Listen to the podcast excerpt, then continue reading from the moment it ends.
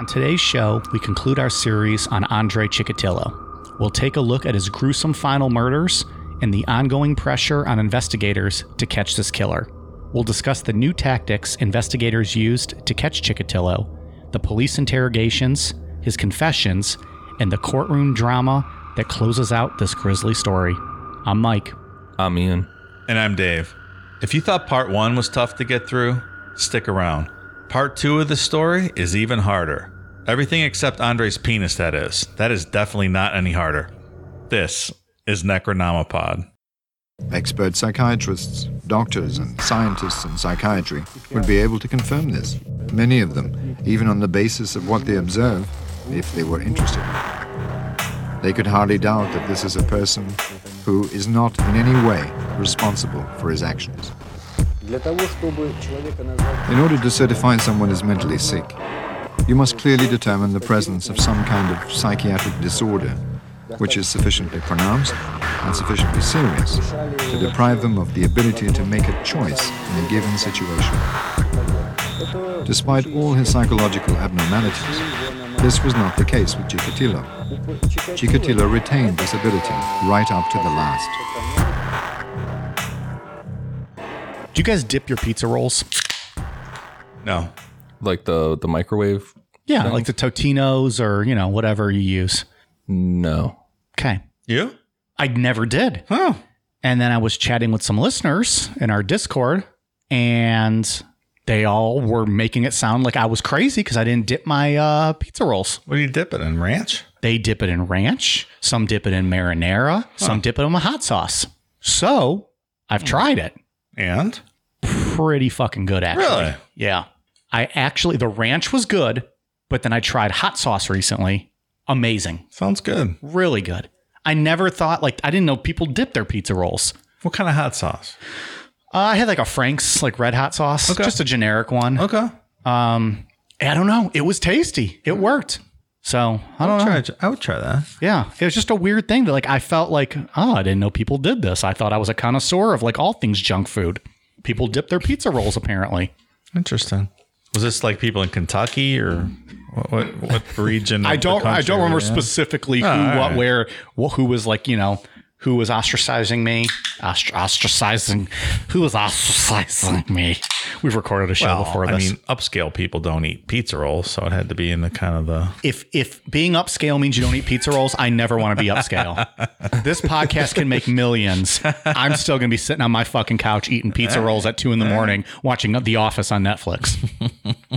I'm just saying, I, I I thought I thought it was stupid, and then I tried it. Pretty fucking good. I highly recommend you guys dip your pizza rolls. Sounds good.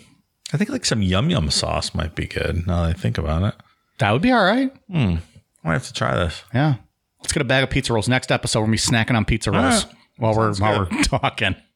Uh, also, so I don't know if it was documented on a bonus episode or a uh, a Sunday normal episode, but a few months back, I made a comment about how I had sliced my index finger. Which I use to text because I'm a weird texter. I use my right thumb and my left hand index finger. I don't use my left thumb. Sure. But it ruined my life that I couldn't text properly. All right. Dave, something happened to you recently. After you, I was mocked for saying I didn't even want to get out of bed in the morning You- because of how tough it is. You were roundly dismissed and mocked with that story. I would agree. But this past weekend, I was going to grab my recycling bin, take it up to the recycling dump. Low key brag, he flex or low key bla- brag, low key flex. He recycles. I do my part. Cares to- about the environment. I do my part to save the world. Okay. and I just went to grab it on the side, and my thumb like went on the inside into a Miller Lite can, and it pretty deeply sliced my thumb. and it took a while to stop bleeding, and then I wrapped it up and was unable to properly text for the next couple days, and I. I'm going to rescind my mockery of your of your story because it was pretty difficult. It's terrible. I had to move to my right index finger, and it was not fun. Very hard to communicate with people. Throws off your entire day. I was uh, I was not happy with uh, myself. No, What's funny is it was probably like one, one of my Miller Lite cans that's thrown in your recycle bin. I'm sure it was. It was not like you know shoved in on the side really tight, and Boom. my thumb went right in the can. Ian, you're next. That means You can get an Yeah. old slice on the thumb, and then you're gonna have to like readapt the way you, te- you text. I should have went to the audio uh, dictation mode that day. There you go. That would have been better. Next time.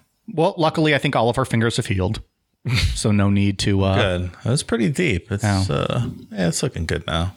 Wow. so speaking of body mutilations, going back to our favorite, what Italian serial killer, right? Andre Ciccadillo. he makes the best chicken parmesan. I don't know. I just think it's fun to say his name Italian. Ciccadillo. Italian Mike, new character. I love it. What's the shit on the bowl? What? No, we don't talk about the shit. We talk about this chicken parmesan with the penne and the meat sauce. It's a moi. Oh boy. Anyways, so Well, they called you the Italian in college, right? Because of that big salami. That's right, actually. Yeah. It's very good point, Dave. Thank you. I have that tattooed across my shoulders. the big salami. it's great. So, anyways, back to the seriousness. Ian, where do we leave off with uh, this guy? Where we left off in part one with Andre Chikatilo, he had taken almost a full year off following the last murder that he committed in August of 1985. There were no further victims found in either Rostov or Moscow Oblast whose bodies had the signature mutilations done by Chikatilo. And if we remember, the big one that stood out was the eyes being gouged out or severely wounded. Because that's uh that's the Russian tale. The last thing you see is what's imprinted on them for eternity, right? Right. Trying to get rid of those eye sock eyeballs. Investigators did link the murder of a 33 year old woman named Lubov Golovaka, found stabbed to death in Rostov on July 23, 1986, to the investigation. Although this was solely based on that the killer's semen type matched that of the killer they were seeking. That victim had been stripped naked prior to her murder and that she had been stabbed in excess of 20 times. The victim had not been dismembered or otherwise mutilated, nor had she been seen near mass transportation. Because of these discrepancies, many investigators expressed serious doubts as to whether Golovaka's murder had been committed by the killer they were seeking. Hmm. Do you guys know your semen type? Mine's delicious. Do you guys know yours? Spicy with a hint of stale. I believe mine has been described. So I don't know what that means. what what are the different semen types? Like is it sweet and sour, bitter, depending on like your level of pineapple consumption for the prior past couple days? I'm pretty sure you'll get drunk tasting mine with the amount of booze, you know. Take a shot to the face and you're like, well, that's so fucking wasted. This is the best semen I've ever had. It's so good. It's the best. I didn't know that was a thing. I didn't either. What The more that? you know. Semen type. Yeah, so this is because we're back in the 80s. There and we're going to talk about we alluded to it last week or kind of teased to it that the rare thing that he has going on with his blood and his semen um so since there was, there was no DNA or anything, your mm-hmm. semen will show your blood type. Really? So that's what they were going off of. So like to the so like that's a legitimate science. Like your semen t- shows your blood type. Right. I was I was trying to do a little research into this and it was very scientific and I'm like, all right, well, I'm not going Yeah. down this path. Like we can't get Yeah, I, I did the same thing. I'm like, nope, don't So they had- understand any of this. I thought I was going to sound real smart in this episode. I'm like, all right, They had this that is too science much. down, but they didn't have like forensic science down. Like they can take molecules out of your semen and be like, "Oh, this is the same as his blood." Meanwhile, this guy's killed like 150 12 women. Right, right. For real, that's a number 150 12. It's a big number, Mike. Sorry, I'm drunk. I was drinking my semen. On August 18th, 1986, a victim was found buried in a shallow grave on the grounds of a collective farm in the city of Bataysk. The wounds inflicted on this victim had the trademark mutilations of victims linked to Chikatilo between 1982 and 1985. The victim was an 18 year old secretary named Irina Pogoryalova. She sounds like the number two ranked tennis player in the world right now. Her body had been slit open from the neck to the genitalia, with one breast removed and her eyes cut out. The murderer had made serious efforts this time to bury the body. Some investigators theorized that this explained the sudden drop in the number of victims found. Meaning he was doing a great job and actually burying them as opposed to just throwing leaves on them like he was doing before. Right. Yeah. Is it that hard to bury a body? I don't like. If I wanted to bury a body, you would never find it. I don't- That's what I thought. But he didn't care it initially, right? Yeah, like, right. Like I'll oh. dig all night and I'll dig, you know, ten feet down, and it's not something you're you're gonna find. well, until it's like Goodfellas and they build like property on it. And then you're like, we got to fucking dig this thing up Wow, six right. months later. By the fall of 1986, investigators in Rostov theorized that the unknown killer may have moved to another part of the Soviet Union and continued killing there. As the three victims killed in Rostov Oblast in 1985 and 1986 had died in August, some investigators gave credence to the possibility the perpetrator may have relocated to another part of the Soviet Union and may only be returning to Rostov Oblast in the summer. The Rostov police compiled bulletins to be sent to all forces throughout the Soviet Union describing the pattern of wounds their unknown killer inflicted on his victims and requesting feedback from any police force who had discovered murdered victims with wounds matching those of the victims found in Rostov Oblast. Their response was negative, and this did not produce any leads. So at this point, this traveling murder show is working for him because he's kind of obscuring that it's him, right? And they're they're focusing, they're not really linking them to him anymore. Right, and he's not he's not aggressive with people. Like when he we're going to see later on when they put a surveil the surveillance on him, he doesn't uh he doesn't pick a particular victim. It doesn't matter who it is. So he'll if someone doesn't want to talk to him in these train stations, he'll just move on to people over and over again until someone will engage him in a conversation. Because you want a more willing victim, someone that doesn't really want to talk to you. It's going to be a lot more work to overpower them. So, and that makes sense. Right. Yeah. it's a little different than um, than some serial killers like BTK, for example, where he he got fixed on a certain person. Like that is the person that I'm going to kill, you know. And he would Yeah. stake out their house. To Chikatilo is just a matter of just human suffering, just to make someone suffer. It didn't matter. He doesn't care who. And if someone he thinks is going to fight back, strong willed, you know, move on to the next person. When it's still crazy, and this is just a reminder from part one, he was already on their radar. He was already like questioned about some Oh, of these yeah. murders. So, you know, maybe a little bit of like just feeling invincible by him. I, yeah, absolutely. You've already murdered how many people? The police question you and let you go. Like you're going to be feeling pretty, pretty good. Can you imagine you got away with all those murders? Imagine if they just stopped. Yeah. They'd never find you. I think there's various points throughout the story where if he would have just stopped, that they we would never even know who he was. Right? Know? And I think that goes back to what you talked about last week, Dave, with how do you stop when you can't become sexually aroused by any other way Right. than seeing blood and seeing suffering? If the thing that gets you off is this, then yeah, You're never going to stop. no, you're you're in for a world of hurt, or other people are in for a world of hurt. In 1987, Chikatilo killed three times. On each occasion, the murder took place while he was on a business trip far away from the Rostov Oblast, and none of these murders were linked to the manhunt. Chikatilo's first murder in 1987 was committed on May 16th when he encountered a 12 year old boy named Oleg Makarenkov at a train station in the Urals. Makarenkov was lured from the station with the promise of sharing a meal with Chikatilo. He was murdered in the woods close to the station, although his body would remain undiscovered until 1991. In July, he killed a 12 year old boy named Ivan Bilovetsky in the Ukrainian city of Zaporizhia. And on September 15th, he killed a 16 year old boy named Yuri Tereshanik in the woods on the outskirts of Leningrad. In 1988, Chikatilo killed three more times, murdering an unidentified woman in April and two boys in May and July. His first murder victim was lured off a train station before Chikatilo bound her hands behind her back and stuffed her mouth with dirt before severing her nose from her face and inflicting numerous knife wounds to her neck. Chikatilo then bludgeoned her to death with a slab of concrete. Her body was found on April 6th.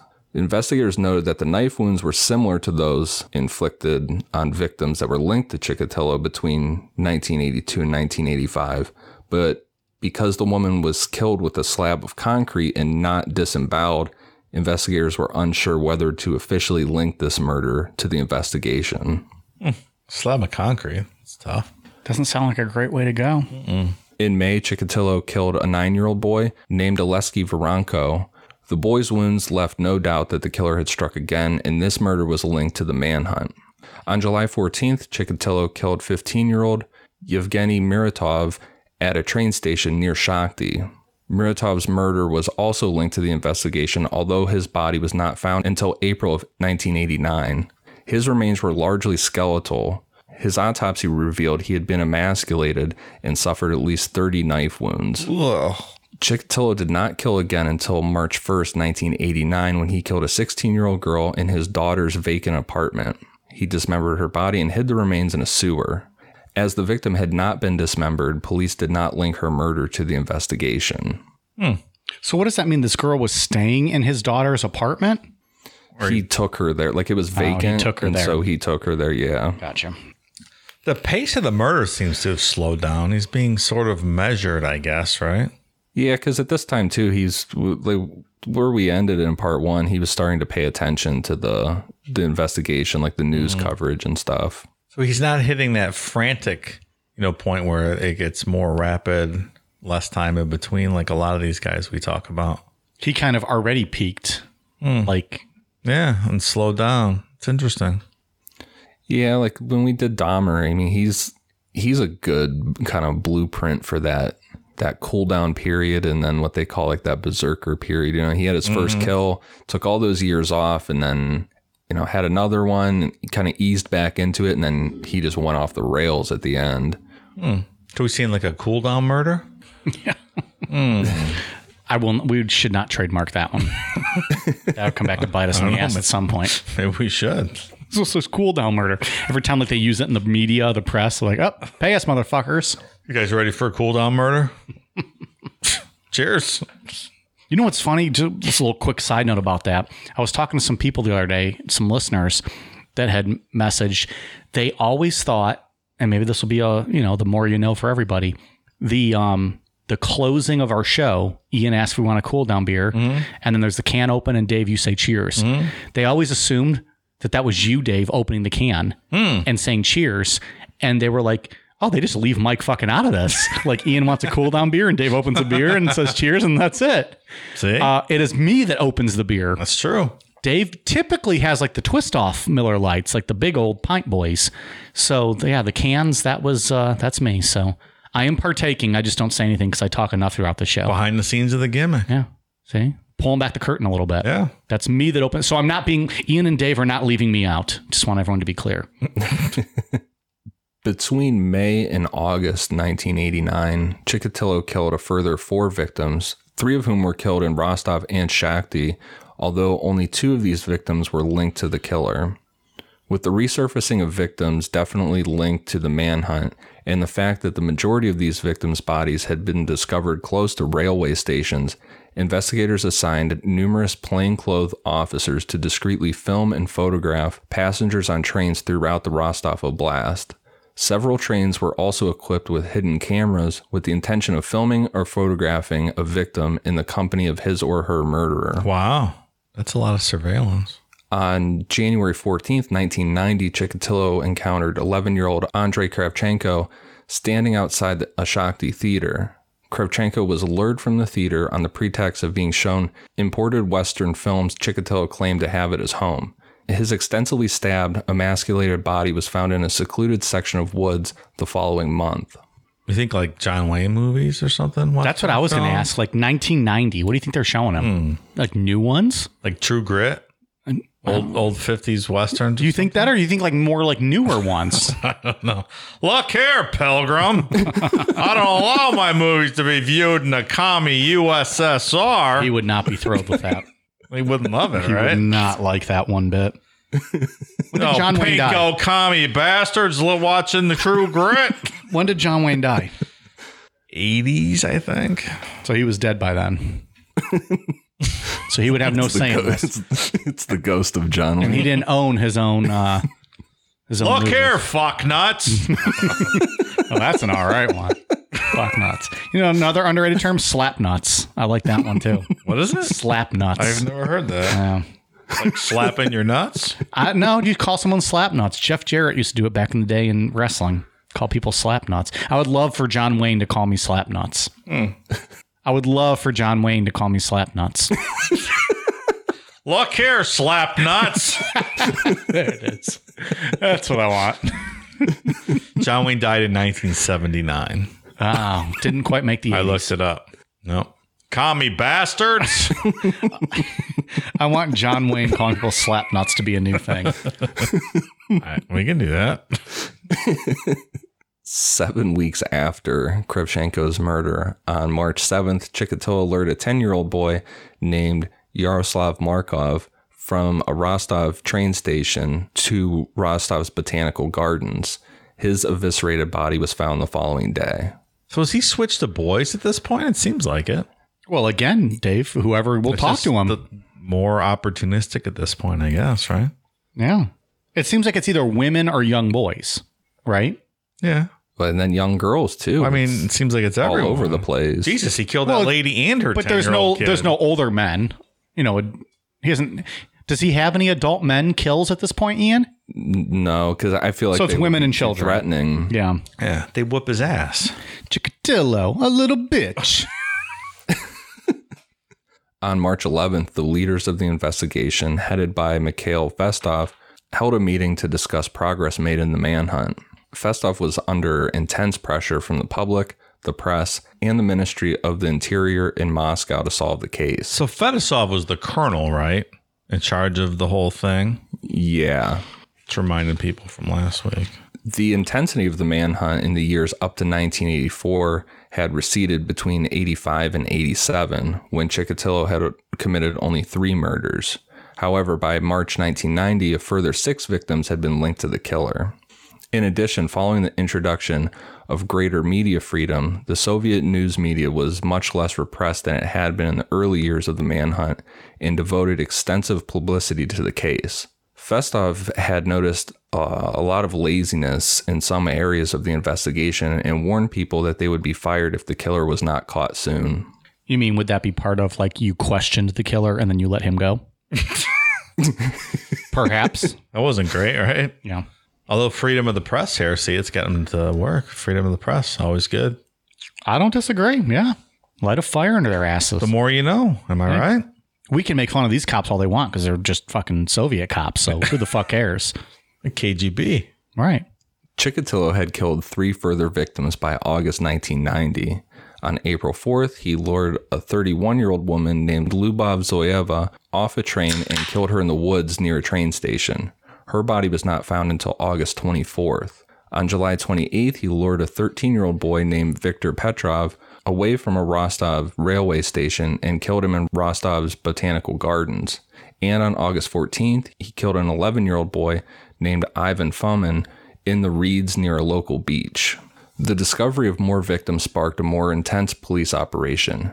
Because several victims' bodies had been discovered at railway stations on one railroad through the Rostov Oblast, Viktor Burkov, who was um, another one of the, the lead investigators on this, suggested a plan to fill all larger train stations in the Rostov Oblast with an obvious uniformed police presence, which the killer could not fail to notice. And see, he suggested last week that they man the, the railway stations. He was right all along.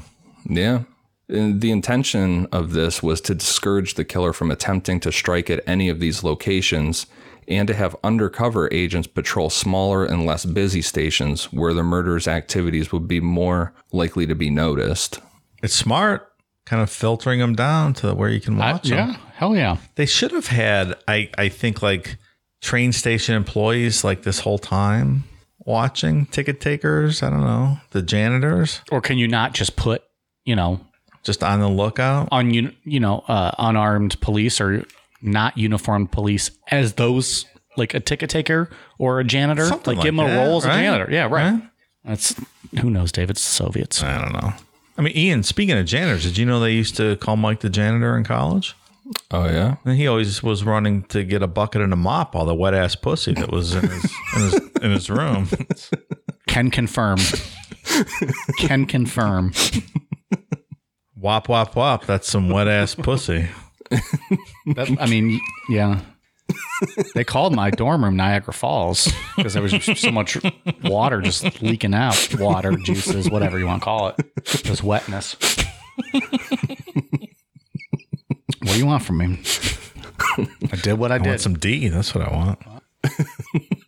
I thought we were role playing with, I'm re- oh, with your girls oh, sorry. college. No, I'm retired now. Please, that was back in my younger days. Now, of course, you know I'm out of the game. I'm a Hall of Famer, of oh, course. of you know. course you are. I got my my you know yellow jacket or whatever they give you. I'm out of that game now.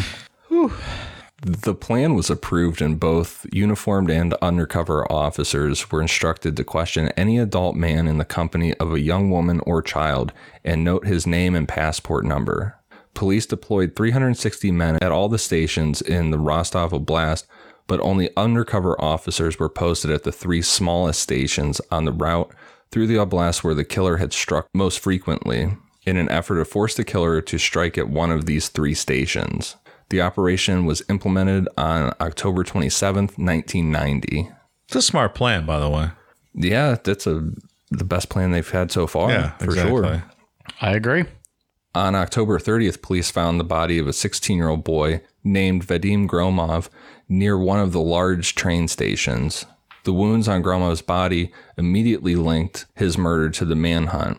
The boy had been strangled, stabbed 27 times, and castrated, with the tip of his tongue severed and his left eye stabbed. Ugh, hot damn. Gromov had been killed on October 17th, 10 days before the start of the operation. The same day Gromov's body was found, Chikatilo lured another 16 year old boy, Viktor Tishenko, off a train at another station under surveillance from undercover police and killed him in a nearby forest. Tishenko's body with, with 40 separate knife wounds was found on November 3rd. Do you think he spotted any of these undercovers there and knew? I wonder. It's like, I don't know, but it's not working. Yeah, I'm gonna go about my business anyway. What the fuck are those undercover cops doing then? Like, I, how are you not? Like, you, you think they should stop every man walking with a young boy? That's tough. I don't, know. necessarily It's a agree with setup. that method, Right. but if that is literally your job and you're able to do it, why would you not be? Because I think there's probably a lot of guys walking with the, their sons around. Maybe so. Yeah, I don't know. It's a different world. For the record, I don't agree with cops stopping every single person that might meet somewhat of a description. You don't? I'm just saying, in this time, I think they were allowed to get away with it. So if you're the cop, why would you not do it? Do whatever you want over there. Probably. On November 6, 1990, Chikatilo killed and mutilated a 22 year old woman named Svetlana Korostik in woods near one of the larger train stations. Returning to the railway platform, he was observed by an undercover officer who saw Chikatilo approach a well and wash his hands and face. When he approached the station, the undercover officer also noted that Chikatilo's coat had grass and dirt stains on the elbows. Chikatilo also had a small red smear on his cheek and what appeared to be a severe wound on one of his fingers. Getting a little sloppy here, Chikatilo. Mm-hmm. To the undercover officer, Chikatilo looked suspicious. The only reason people entered the woods near that station at that time of year was to gather wild mushrooms, but Chikatilo was not dressed like a typical forest scavenger. He was wearing more formal clothing. Moreover, he had a nylon sports bag which was unsuitable for carrying mushrooms. The officer stopped Chikatilo and checked his papers, but had no formal reason to arrest him.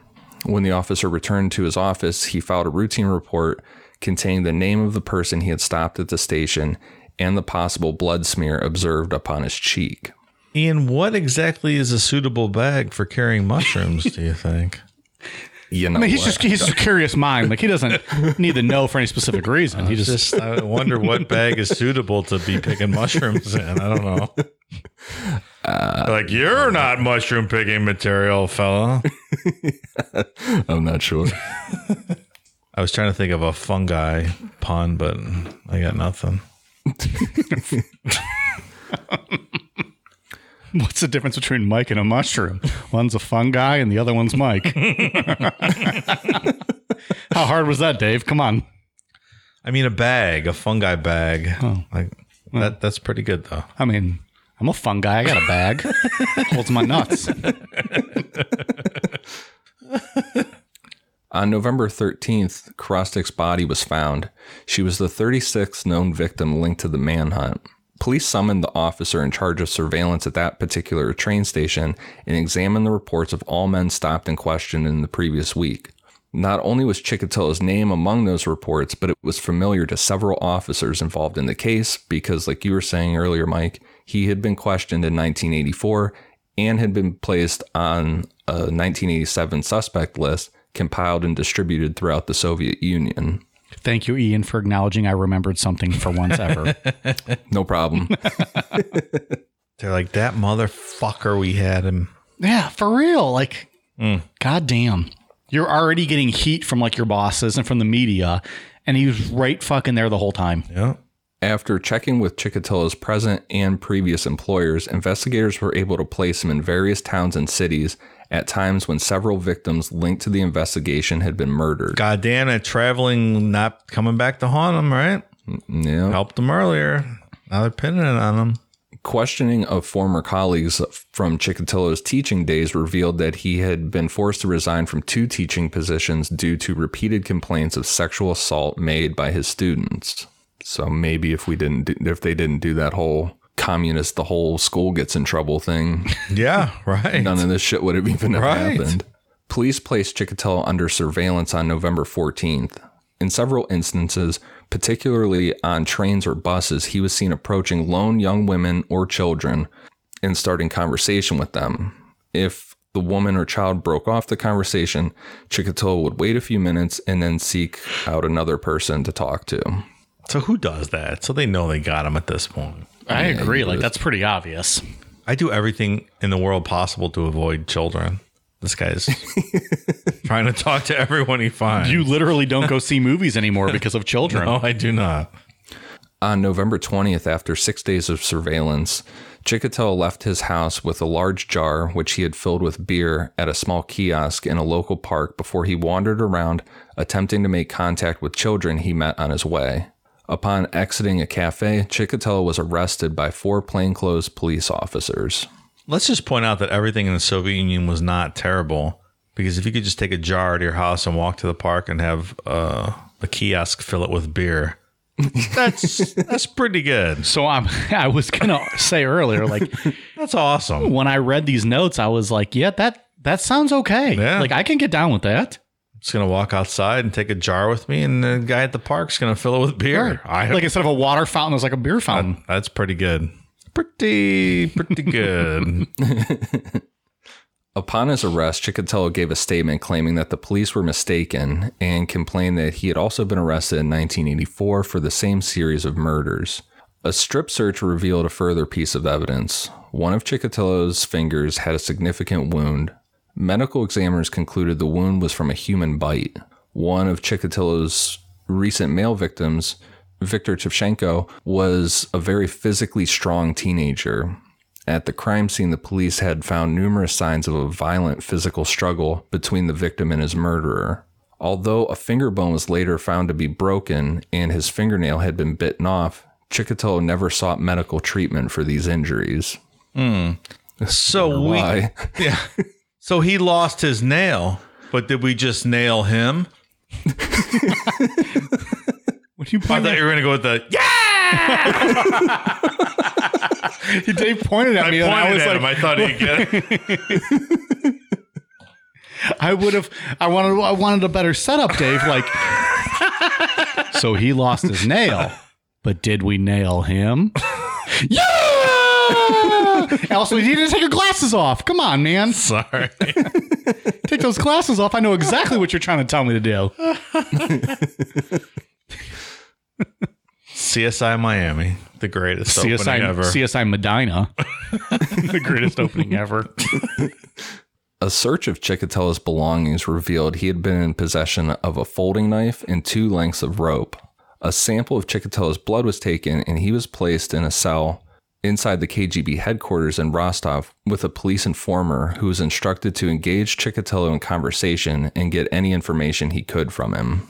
I mean, in, in all fairness, he could have been carrying the, the rope in case someone fell in quicksand and he had to rescue them. You never know. I, it happens. I carry it with me 24 7. That's what I'm saying. And you carry a folding knife in case you have to cut the rope. Right. Just being safe. Absolutely. The next day, November 21st, formal questioning of Chikatilo began. The interrogation was performed by Isa Kostoyev. The strategy chosen by police to get a confession was to lead Chikatilo to believe he was a very sick individual in need of medical help. The intention was to give Chikatilo hope that if he confessed, he would not be prosecuted by reason of insanity. Police knew their case against Chikatilo was largely circumstantial, and under Soviet law, they had 10 days in which they could legally hold a suspect before either charging or releasing him. So I'm guessing they don't care if you want your attorney present. I don't think so. I don't think so either. I'm surprised they had a 10 day limit, to be completely honest. right. Also true. Never see him again. On November 21st, the results of Chikatilo's blood test again revealed his blood type to be A and not type AB. Hmm. Due to the amount of physical and circumstantial evidence investigators had thus far compiled, which indicated Chikatilo was indeed the murderer they, that they had been pursuing, plus the fact the investigators had the blood type of the murderer they had pursued using semen samples obtained from the clothing and bodies of 14 victims, as opposed to actual blood samples, investigators obtained a sample of Chikatilo's semen to test his blood type. The results of which confirmed that Chikatilo's semen was type AB, whereas his blood and saliva were type A. That's still confusing to me. Which I A whole bunch of science. it's a lot of science. Again, I went. You tried. You're gonna have to You tried. Google by yourself. I just thought it would be too confusing if we got into it. But His blood, I- blood type and his semen type don't match. but there's like different differentials in the semen blood type when it's extracted. I, I, I think the scientists or the forensic people over here got a lot of flack when they said that because I don't. I, I like people in the U.S. said that's not possible For them to Right? differ. For them to differ. for them to differ, something like that. Like they were criticized for the for this when in fact And he was just a unique individual. Yeah, like from what I read, it took me down a like the science, all that science and stuff took me down a path of um, like you know, a chimera in the cryptid world is like a, a mashup of animals and whatever. Yeah. There's a thing called chi- that they call a chimera in genetics, and it has to do with this. And like I, like we were saying, like you were saying, it's like all the science. I mean, it, there was like a whole bunch of different uh, variables between blood types and what it can cause, and there's even a thing out that was reading under the chimera aspect of genetics, where if there's twins and one twin absorbs the other while they're um, while they're inside the mother, that can cause this to happen. Interesting. Yeah. So maybe his brother they told him got eaten by cannibals was actually a twin that he absorbed. That. Mind blown. Whew. So if you guys want further explanation, call Bill Nye the Science Guy. He'll explain it to you. Done. it's beyond my comprehension. No more science questions the rest of this episode. Uh, but you know, for this stage of, you know, forensics and and DNA and things I learned no DNA, but just forensics. Mm-hmm. This really made him like the perfect predator. They could, yeah, because they couldn't, they couldn't figure it out. Throughout the questioning, Chikatilo repeatedly denied that he had committed the murders, although he did confess to molesting his students during his career as a teacher. He also produced several written essays, which, although evasive regarding the actual murders, did reveal psychological symptoms consistent with those predicted by Dr. Bukanovsky in the 1985 psychological profile he had written for investigators. The interrogation tactics used may have also caused Chikatilo to become defensive. The informant sharing a KGB cell with Chikatilo reported to police that Chikatilo had informed him that Kostoyev had repeatedly asked him direct questions regarding the mutilations done to victims. He's writing essays as part of his interrogation. I mean, I know the guy's a teacher, but That that is weird. it's kind of weird. He's, Here, write us an essay. I would just sit there and I would be nonverbal. They had nothing. They couldn't like they would have, they didn't really have all that much. They thought they had them, but they you know Back Back then, they just cut off your finger though if you didn't talk. also You're going to tell us more. You're going to write an essay. and you're going to write an essay. We'll be right back. Is there something interfering with your happiness? Something keeping you from achieving your 2020 goals? Let's face it, these are certainly trying times. From being cooped up inside your home to wondering how you're going to pay next month's bills, we're all experiencing some form of stress or strain on our mental health. And for that, BetterHelp is here for us. BetterHelp is an online mental health provider that will assess your needs and match you up with your own licensed professional therapist. The best part?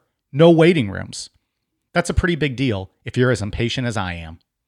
BetterHelp is a safe and private online environment that will have you communicating with a counselor within the first 24 hours.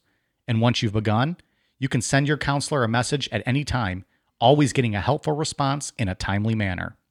You even have the ability to schedule weekly video or phone sessions, all from the comfort of your very own couch.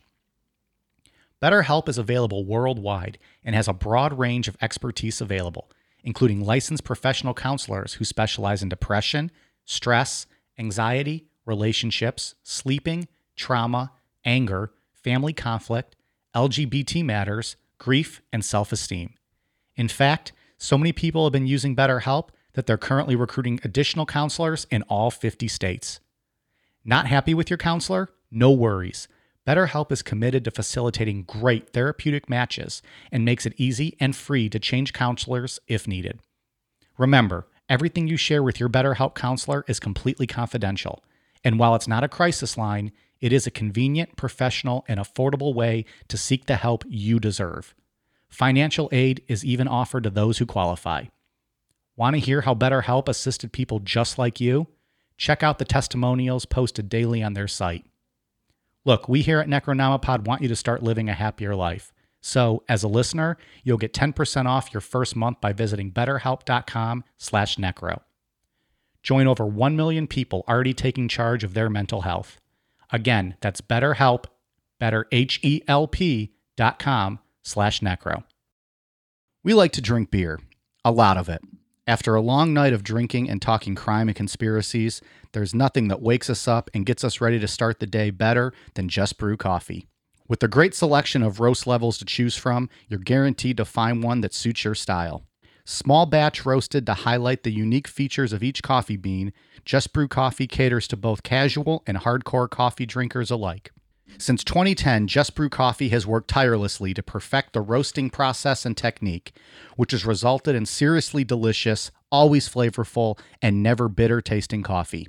If you're already drinking JBC, raise your mug. If you're not, raise your standards. Check out their online store at youjustbrew.com and up your coffee game today. Use code NECRO15 to receive 15% off your order of two pounds or more.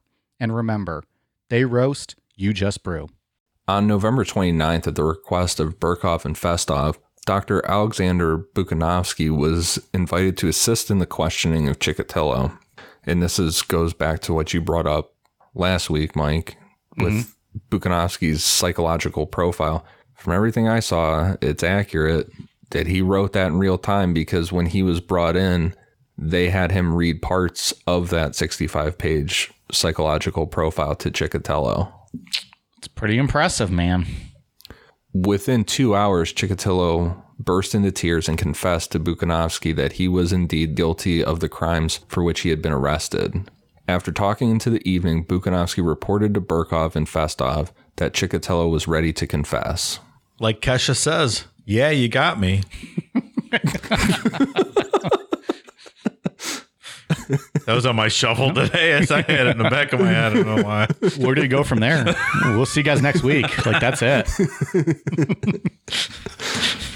TikTok, don't stop. Tick tock, don't stop.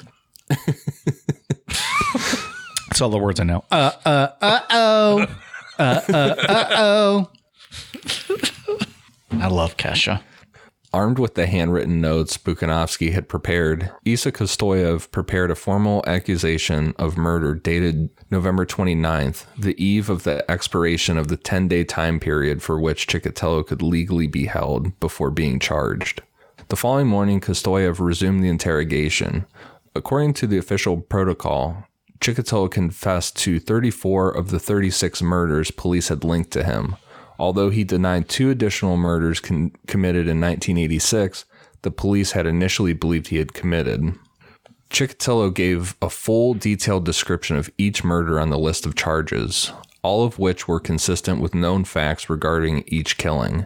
When asked, he could draw a rough sketch of various crime scenes indicating the position of the victims' bodies and various landmarks to the vicinity of the crime scene. Additional details provided further proof of his guilt. One victim on the list of charges was a 19 year old student named Anna Lemesheva, who Chikatilo had killed on July 19, 1984, near a Shakhty station. Chikatilo recalled that he had fought to overpower her, and she stated that a man named Bars would retaliate for his attacking of her. Lemesheva's fiance had the nickname Bars tattooed on his hand. Mm. It is interesting that he can recall such detail on each killing. The it's wild because there were so many people. Yeah, like that's a lot of details just to be able to categorize that in your head. He loved it. In many instances, in many instances, particularly with his male victims, Chikatilo stated he would bind the victims' hands behind their back with a length of rope before he would proceed to kill them. He would typically inflict a number of knife wounds on the victim, initially inflicting shallow knife wounds to the chest area before deeper stab and slash wounds, usually 30 to 50 in total, before proceeding to eviscerate the victim as he imitated raping the victim until he achieved orgasm. So that's a very strange detail that he would imitate because remember Yeah. he couldn't get hard. Right. Yeah. He would he would still have an orgasm but not be hard so he would fake that he was raping them. Damn. That's or- what would- that's what would get him off. The orgasm's all in your brain. Yeah. It's wild. Hmm. Uh, uh. He stated that he had become good at avoiding the spurts of blood from his victims' bodies as he inflicted the knife wounds and eviscerations on them, and would regularly sit or squat beside his victims until their hearts had stopped beating, adding that the victims, quote, cries, the blood, and the agony gave me relaxation and a certain pleasure. That's pretty sadistic. Yeah, and that's the thing. When I re- when I read that detail, that it kind of made me think, like, yeah, this guy's doing this stuff near train stations. You would think with that amount of brutality, he would be covered in blood. Yeah, right. For sure. But like he said, he figured out, like, if he stabbed somebody a certain way, blood would shoot out, so mm-hmm. he could avoid it. Like stabbing someone 50 times and not getting any blood all over you. Well, in all fairness, he was stopped once at a police station with blood on his cheek, and they let him go. That's also true. But you just would assume someone would be just covered You, I agree. when you stab someone. They still did. They stopped a man with blood on his cheek and Oh. was all disheveled and had like grass on his coat, and they let him go. I cut my finger doing something in the woods. nice. I like you pimples.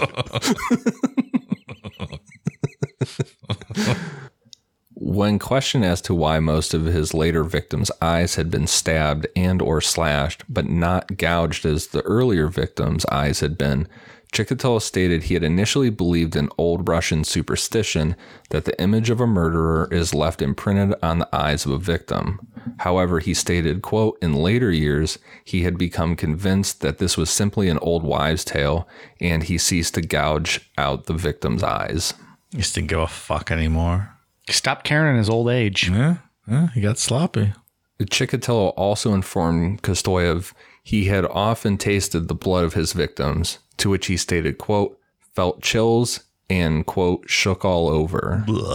He also confessed to tearing out victims' genitalia, lips, nipples, and tongues with his teeth. In several instances, Chikatilo would cut or bite off the tongue of his victim as he performed his eviscerations, then either at or shortly after the point of death, run around the body as he held the tongue in one hand in a bizarre ritual type thing.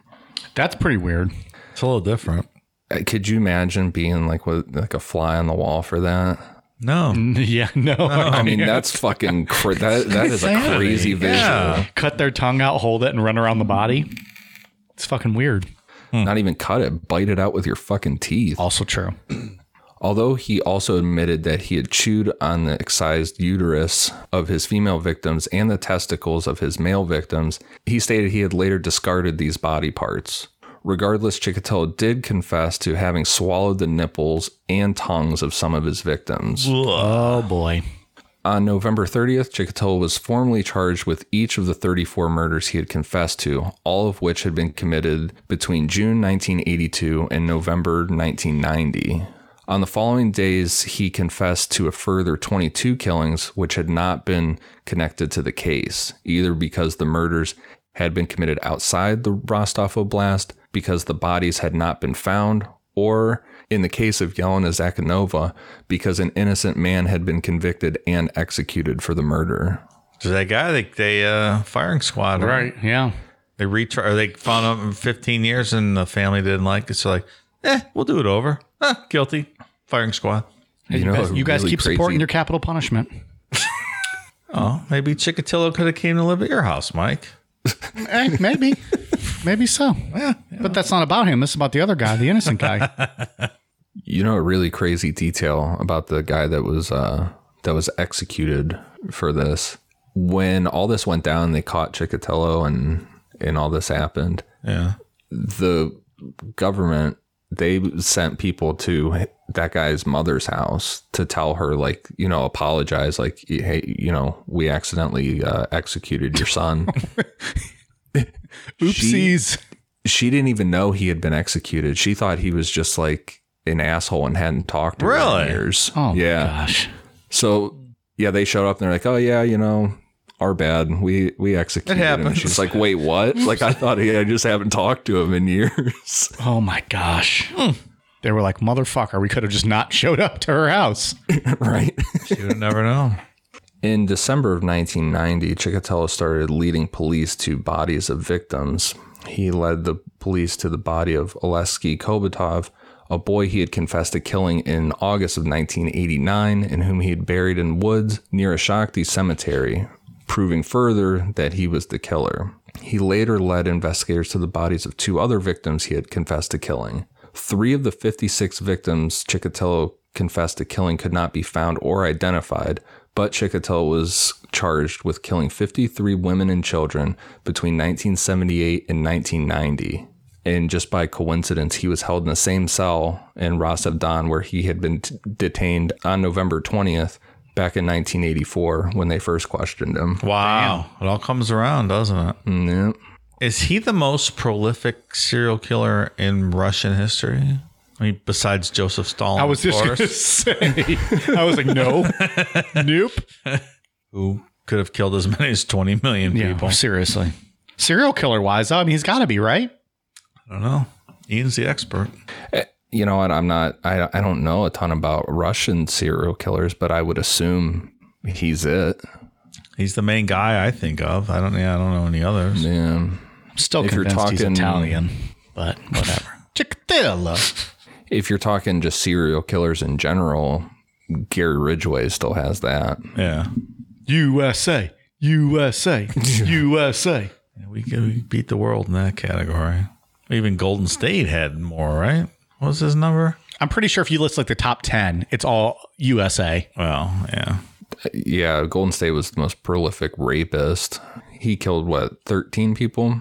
Yeah, of course. Oh, sure. that's right. His Yeah. the, the victim count. Yeah, you're right. Yeah, Gary Ridgway, he uh he got away with that forever. He's still alive, right? Ridgway's Yeah, still yeah, around, he's- right? Yeah, he's hanging out and Guy liked to bang uh, hookers in the car with his little kid in the That's right. That was that kid episode. in the car. He liked his his uh, prostitutes. Dad, dad, dad, why, why you pee pee in the hooker's mouth? it's a classic Necronomipod episode. Available in the Gary archives. Ridgway. That's a popular one. Dad, dad, what? oh, that's funny. On August 20th, 1991, after police had completed their interrogation, including reenactments of all the murders at each crime scene, Chikatilo was transferred to an institute in Moscow to undergo a 60 day psychiatric evaluation to determine whether he was mentally competent to stand trial. Chikatilo was analyzed by senior psychiatrist Dr. Andrei Tkachenko. Tkachenko did note Chikatilo suffered from various physiological problems, which he attributed to prenatal brain damage, but concluded on October 18th that although suffering from borderline personality disorder with sadistic features, he was fit to stand trial.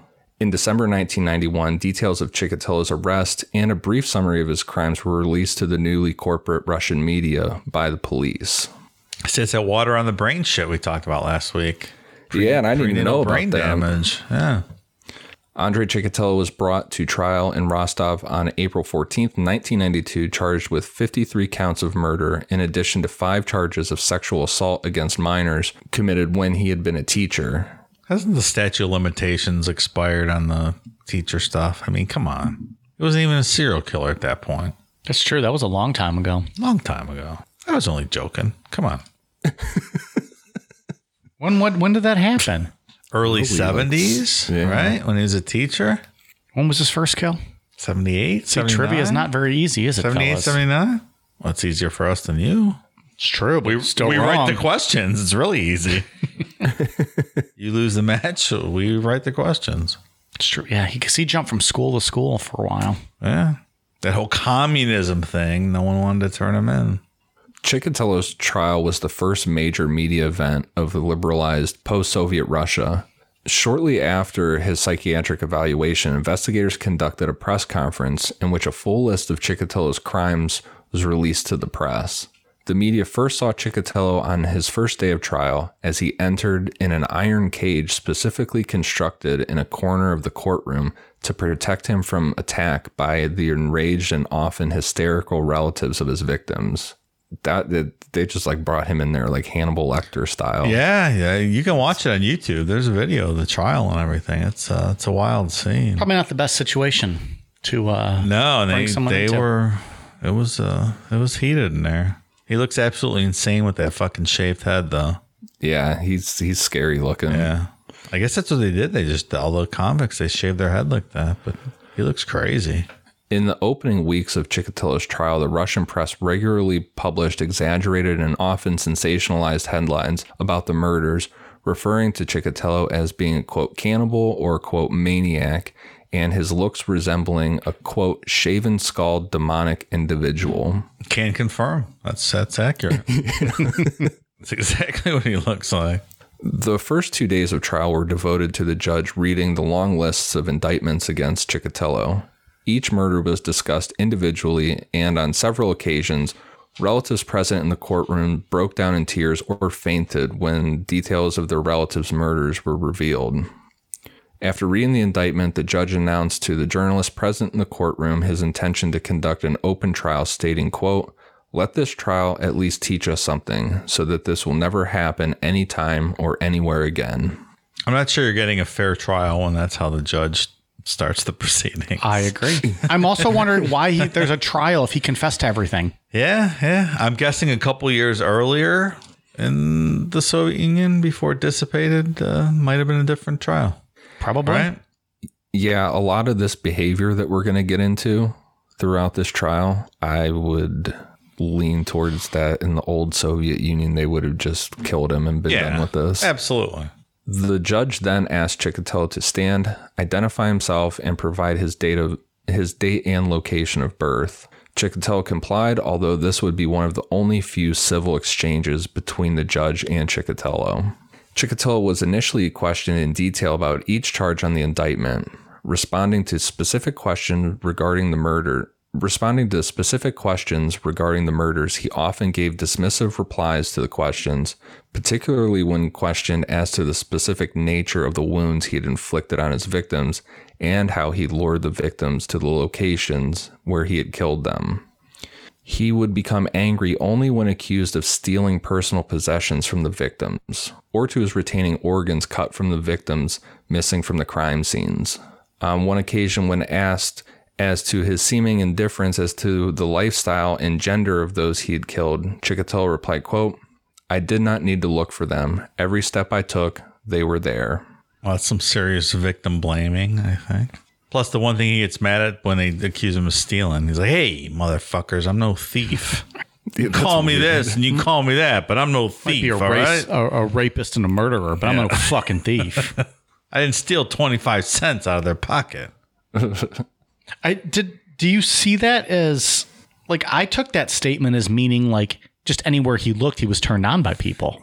Like you couldn't help it. They were everywhere. Yeah, I didn't search for them. They were standing right in front of me. that's what I took that as. I didn't take that as necessarily arrogant, just more so like I didn't have to try. Like any, like I just looked and Yeah. there were, there, you know, there's always women and children around. Sure.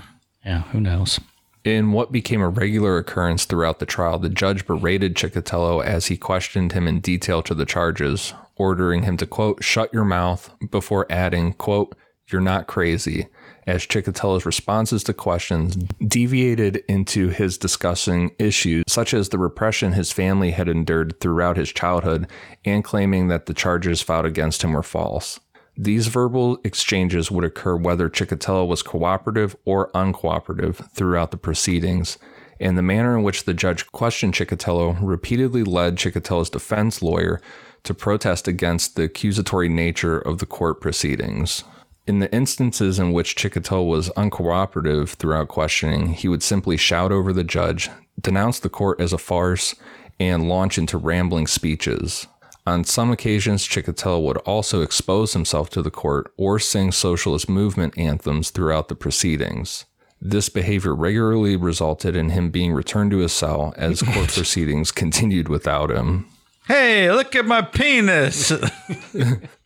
That's what Doing I'm doing. the old meat was- spin. Meatspin.com. I didn't kill nobody. oh, I didn't kill a nobody. You look at the sausage. My name is Andre Chikatilo. You get some of my garlic bread. You want the salami on your pie? I give you the meat sauce. Jesus. This Italian stuff's pretty funny. no basis for it, but it's of funny. course this was the moment in re- in in writing this that I'm like, old Soviet Union when they had to return him to his cell, they probably just would have killed him and Yeah, done. We're like, Like, yeah, yeah, we're the- done, Bell. yeah. Enough of this. Bye.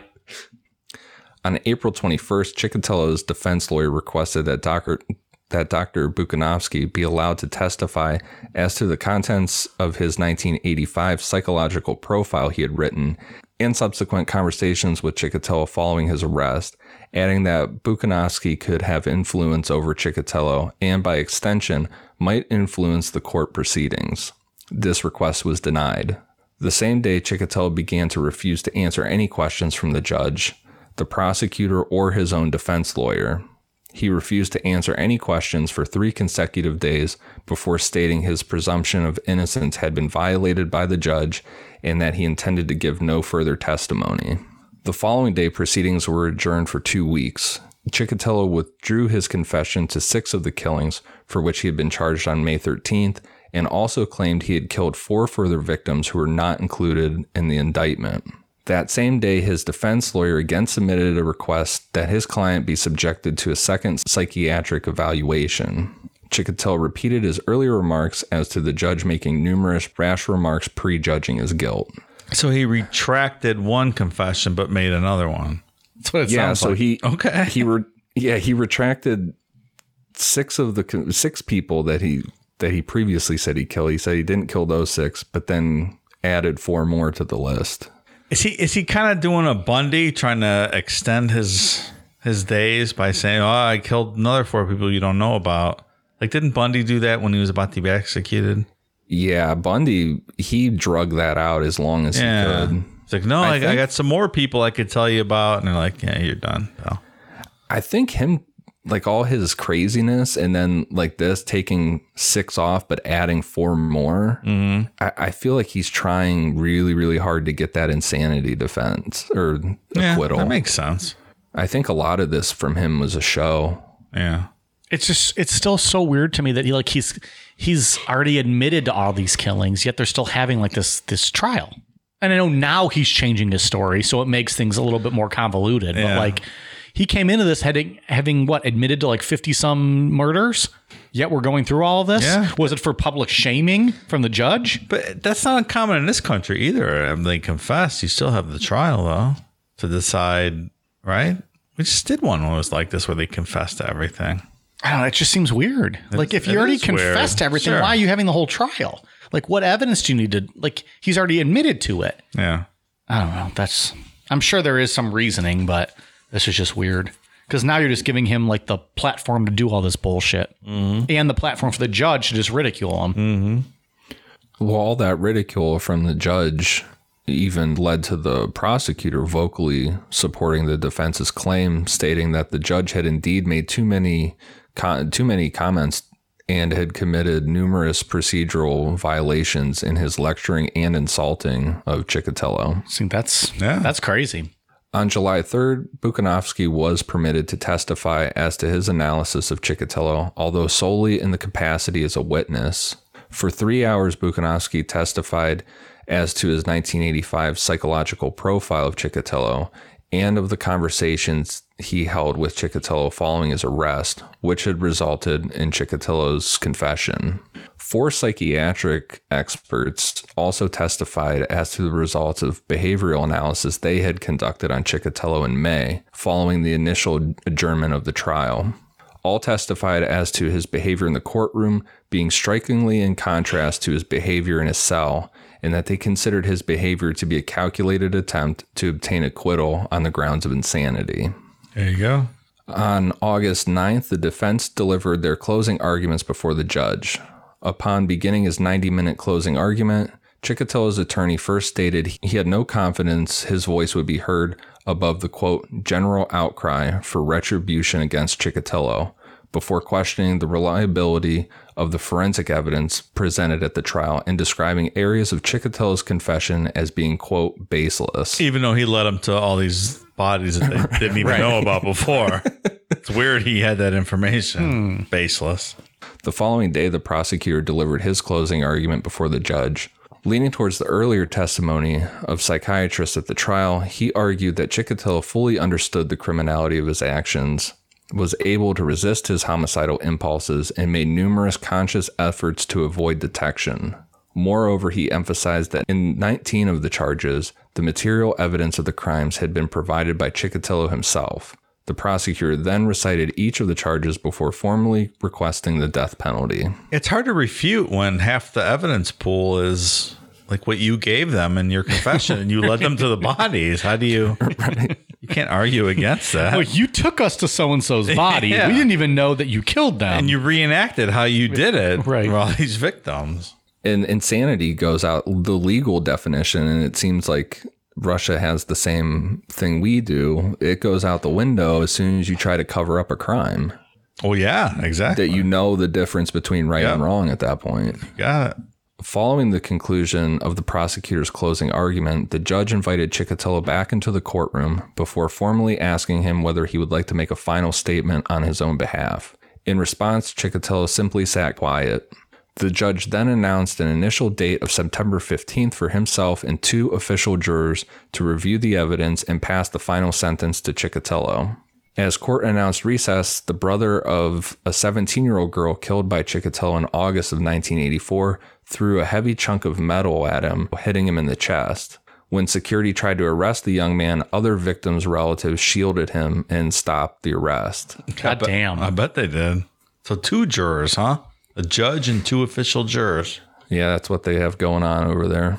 That's like those three judge troika things they had back in the 20s when they executed all the political prisoners and stuff. well, it's also weird. Like this judge clearly has his mind made up. What the oh, fuck are those two jurors even going to do? Yeah, he was done at the beginning. But judge, well, see, we think this. So, no, I mean, what the fuck are they even doing there? Yep.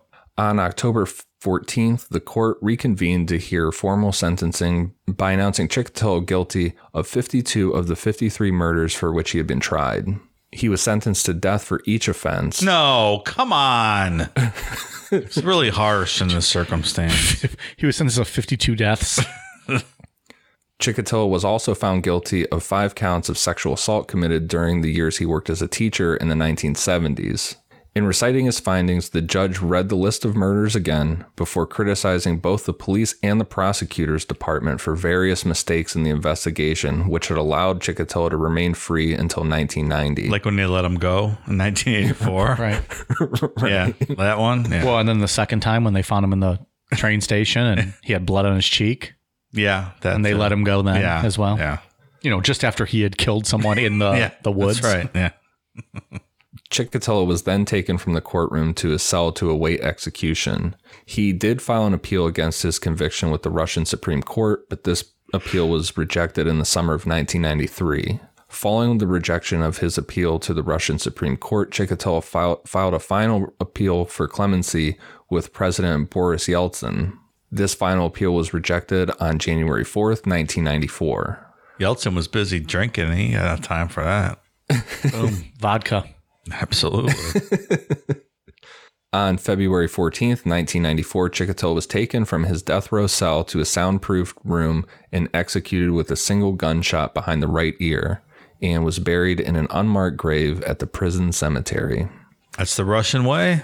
Single shot behind the ear. A soundproof room. That's just interesting. Just Mm-hmm. what? So that no other prisoners hear it? Privacy? No, that's how they did it, though. Imagine being on that cleanup crew. I think they had a drain in the middle of the room. And that's it. You just it. kind of mop it to the to the Mop drain. it up. Oh boy. Okay.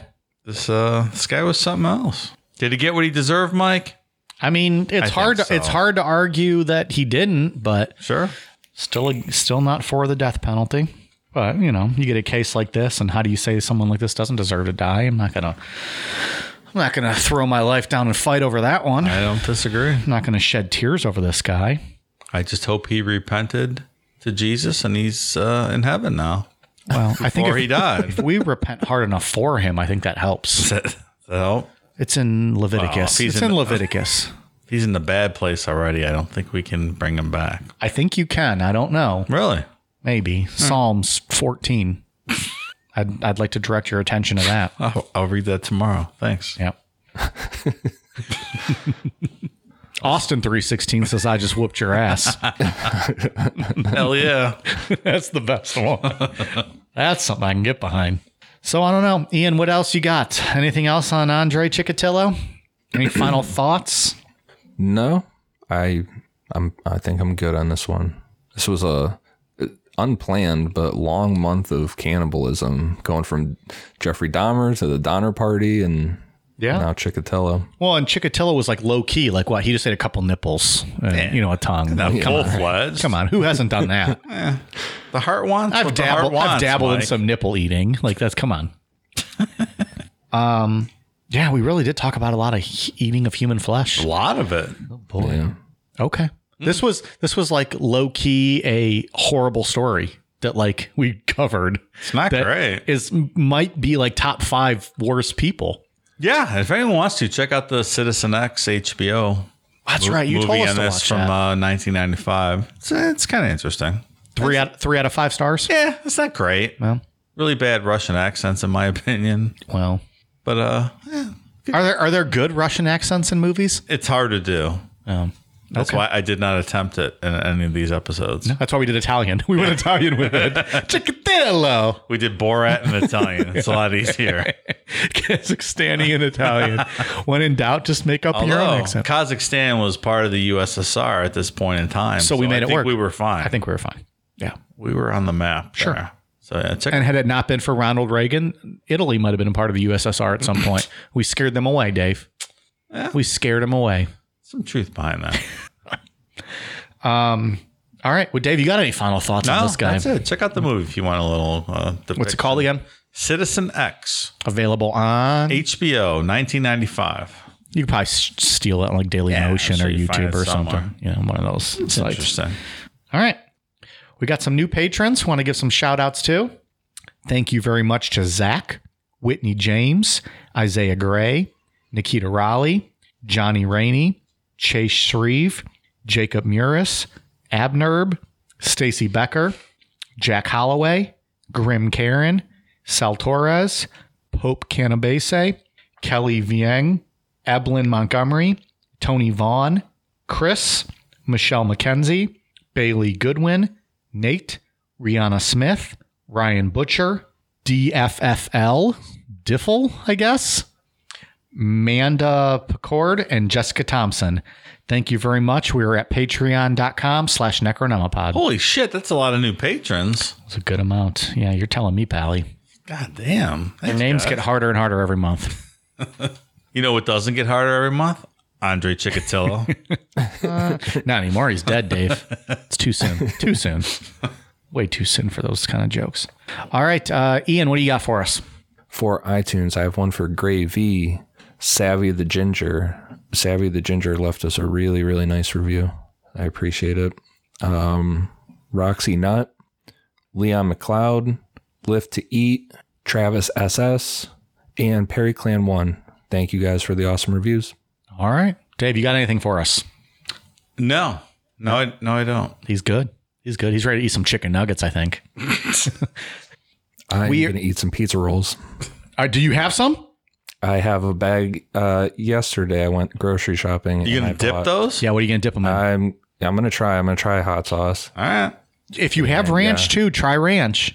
Just to do the both. You know, not mix them, but I, I think you should double dip. Mix them's great. Ranch with hot sauce. You could also do that. All right. So review next week. I'm gonna make a note. I want to hear Ian's uh, right. thoughts on the pizza rolls. Yeah. All right. We are at Twitter, Instagram, Facebook, YouTube at Necronomipod, patreon.com slash Necronomipod. We appreciate all the support you guys give us and listen every week. And uh, we'll see you next week. All right, you guys ready for a cool down beer? Let me open a beer. Cheers.